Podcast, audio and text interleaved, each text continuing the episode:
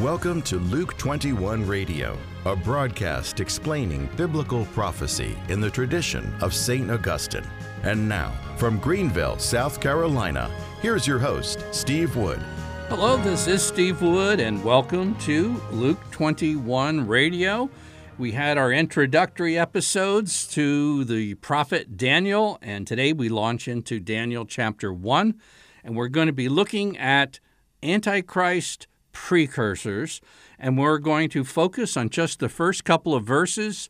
And in particular, I want you to focus on one word, and I'll highlight that for you once we read the two verses. In the third year of the reign of Jehoiakim, king of Judah, Nebuchadnezzar, king of Babylon, came to Jerusalem and besieged it. And the Lord gave Jehoiakim, king of Judah, into his hand with some of the vessels of the house of God, and he brought them to the land of Shinar, to the house of his God. This just quickly summarizes how the southern kingdom of Judah was conquered by the king of Babylon, Nebuchadnezzar. And one of the things you're going to see in the book of Daniel is a real emphasis on kingship, particularly the title King of Kings. In other words, a empire that encompasses other nations and Nebuchadnezzar would have been a king of kings. He was one of the first world empires, and it says he brought them back to the land of Shinar. Now, this is on purpose, I believe, when it says the land of Shinar, because it's another way of saying he brought them back to Babylon. But if you are awake when you read your Old Testament, when you hear the word Shinar instead of Babylon, then you think back, like to Genesis chapter 11. The Tower of Babel, or Babel, however you want to pronounce it, says the whole earth had one language and few words. And as men migrated from the east, they found a plain in the land of Shinar. And that's where they built the Tower of Babel in rebellion against God, and also a place for idolatrous false worship. You go a little bit further back into Genesis, you find that the ancient patriarch Cush became the father of Nimrod. And Nimrod was the first on earth to be a mighty man or a world ruler. And it says the beginning of his kingdom was Babel in the land of Shinar. So let's put two and two together. Here we have Nebuchadnezzar and a world empire had just defeated the kingdom of Judah and taken captives to Babylon, including Daniel. That's how we got to Babylon. So if we put two and two together, we have the Tower of Babel in Genesis 11. We have Nimrod in Genesis 10. So you put these two together, you have the world's first tyrannical kingdom ruled by a wicked antichrist precursor. That's what the whole affair was with the Tower of Babel. That's what Nimrod in the same place of Shinar. Now, in the theological word book of the Old Testament, kind of summarizes in a real good way what all this land of Shinar, the Tower of Babel, stands for. It says all of this points to a sinister significance for Shinar as being the major center for the development of a culture and civilization built on counterfeit religion, rebelliousness against the true God and his revealed word, and the cradle of imperial tyranny and the enemy of God's people. In short, the epitome of wickedness. Now, again, I'm back in Genesis. And it's kind of hard to get dates when you go that far back. A good approximate date for the building of the Tower of Babel is about 2200 BC. Now, the Babylonian Empire was about 600 BC, so you're basically talking about 1600 years before the Babylonian Empire, the first precursor for the Antichrist world empire, and a precursor of the Antichrist himself, that is Nimrod, shows up in the world. And then let's move forward. About six centuries after the Babylonian Empire, we read in 1 Peter chapter 5 and verse 13. He writes, She who is at Babylon sends you greetings, and so does my son Mark. Now, ancient land of Shinar was in the Mesopotamian valley, and the city of Babylon, the empire of all this, was about 59 miles, I believe it's southwest of Baghdad, Iraq. Uh, every, it was obviously in the news in the last several years. But when St. Peter says, She who is at Babylon sends you greeting along with my son Mark, St. Peter wasn't writing from Iraq. He was writing from Rome. And yet, even though he used the word Babylon, he knew that this was the type, the precursor, ancient Babylon, of what the Roman Empire was doing six centuries later. And then you read again in Revelation chapter 18 Fallen, fallen is Babylon the Great. St. John wasn't writing about ancient Iraq or the Mesopotamian Valley, some catastrophe there. He was prophesying the fall of Rome and the fall of Rome and all the wickedness that was coming out of the pagan Roman Empire is also indicative of the Antichrist empire at the end of the age. So here's your picture, and as simple as it gets. Imagine human history as a subway.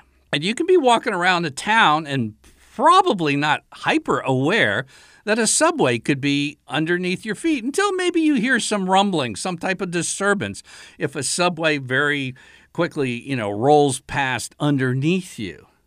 But in that subway route, again, the whole subway route would be like human history there's multiple entrances and exits. So you have in the early chapters of Genesis, you have Nimrod and Babel. You move forward in history, you have the Babylonian Empire and Nebuchadnezzar.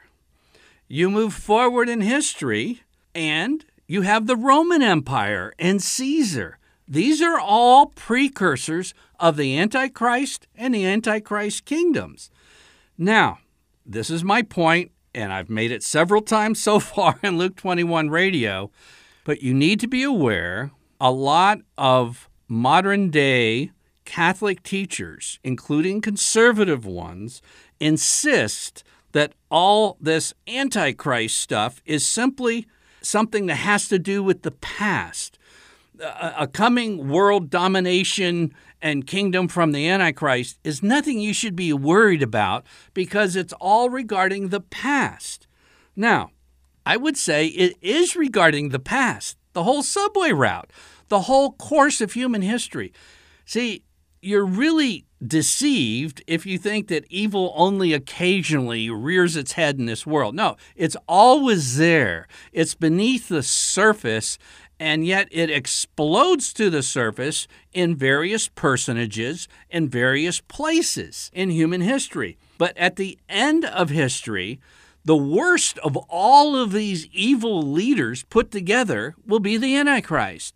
And the very worst of all the tyranny of all these pagan kingdoms will be the kingdom of the Antichrist. So there is a kingdom yet coming. And, you know, there's very kind of I want to I don't want to say crafty, but subtle ways when you don't highlight what you're saying by saying simply don't worry about it, you're actually contradicting the catechism of the Catholic Church along with scripture. Because I've just tried to show you by the first two verses of Daniel Daniel's trying to show you what's going on with Daniel's captivity in Babylon with this pagan king Nebuchadnezzar. This is nothing new. This is all of history. It's popped up before and it'll pop up afterwards. But the Catechism says in that very important paragraph, 675, before Christ's second coming, doesn't talk about the first century. It says before the second coming, which hasn't occurred yet, the church must pass through a final trial. This wicked Antichrist kingdom will persecute the people of God just like the Babylonians attacked the kingdom of Judah. This is nothing new. It, it will happen, but it will shake the faith of many believers. And one of the purposes of this broadcast is so that your faith isn't shaken. It says that this final trial, it will unveil the mystery of iniquity at the price of apostasy from the truth. And apostasy is a major falling away from the truth. And then the supreme religious deception is that of the Antichrist. And again, this is in a paragraph that begins with before Christ's second coming. The church must pass through this. So just be aware that this is how it works.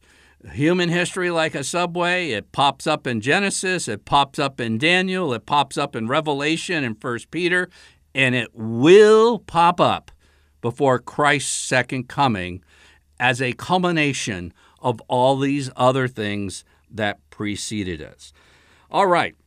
I want to tell you something we're going to have for you when we get to Daniel chapter 2. And at the same time, um, this may be the last or second last time I make an appeal, but we're asking for financial support for whatever you might be prompted prompted to give to support Luke 21 Radio and Family Life Center, which is the apostolate that supports this radio. And if you can share a gift in any amount, we'd like to send you a little gem of a book by Cardinal Newman entitled A Confederacy of Evil. And this is a great little booklet of four Advent sermons, and they're the kind of sermons that are designed to wake you up for the realities of what's going on in our world. And just uh, to make a donation, go to dads.org on your phone or your computer.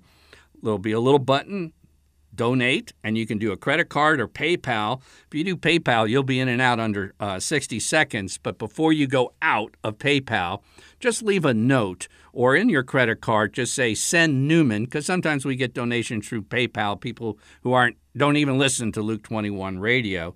And then in addition, we will email you a diagram that I have prepared for Daniel chapter 2 and Daniel chapter 7. It's a little confusing just listening to me, but if you have this in your hand and it's a color diagram of Daniel's vision of the four kingdoms, this will be simple, simple to understand, and you'll understand exactly what has gone on, what is going on, and what will go on in the world in which God has placed us. I'm Steve Wood, your host, and you've been listening to episode 142 of Luke 21 Radio.